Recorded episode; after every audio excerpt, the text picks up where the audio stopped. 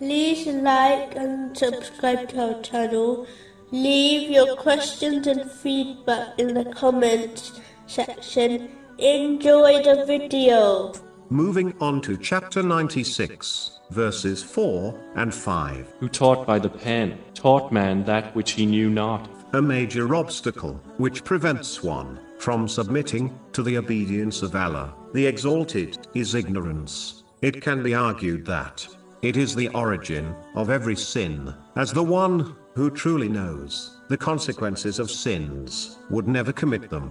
This refers to true beneficial knowledge, which is knowledge that is acted upon. In reality, all knowledge, which is not acted on, is not beneficial knowledge. The example of the one who behaves in this manner is described in the Holy Quran as a donkey which carries books of knowledge which do not benefit it. Chapter 62, verse 5. and then did not take it on, is like that of a donkey who carries volumes of books.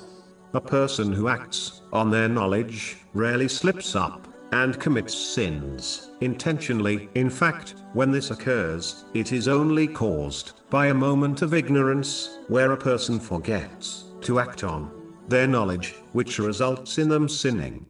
The Holy Prophet, peace and blessings be upon him, once highlighted the seriousness of ignorance in a narration found in Jami R. Tirmizi, number 2322, when he declared that everything in the material world is cursed except for the remembrance of Allah, the Exalted, whatever is connected to this remembrance the scholar and the student of knowledge. This means that all the blessings in the material world will become a curse for the one who is ignorant, as they will misuse the blessings given to them, thereby leading to sins. In fact, ignorance can be considered a person's worst enemy, as it prevents them from protecting themselves from harm and gaining benefit, all of which can only be achieved through knowledge. The ignorant commits sins without being aware of it. How can one avoid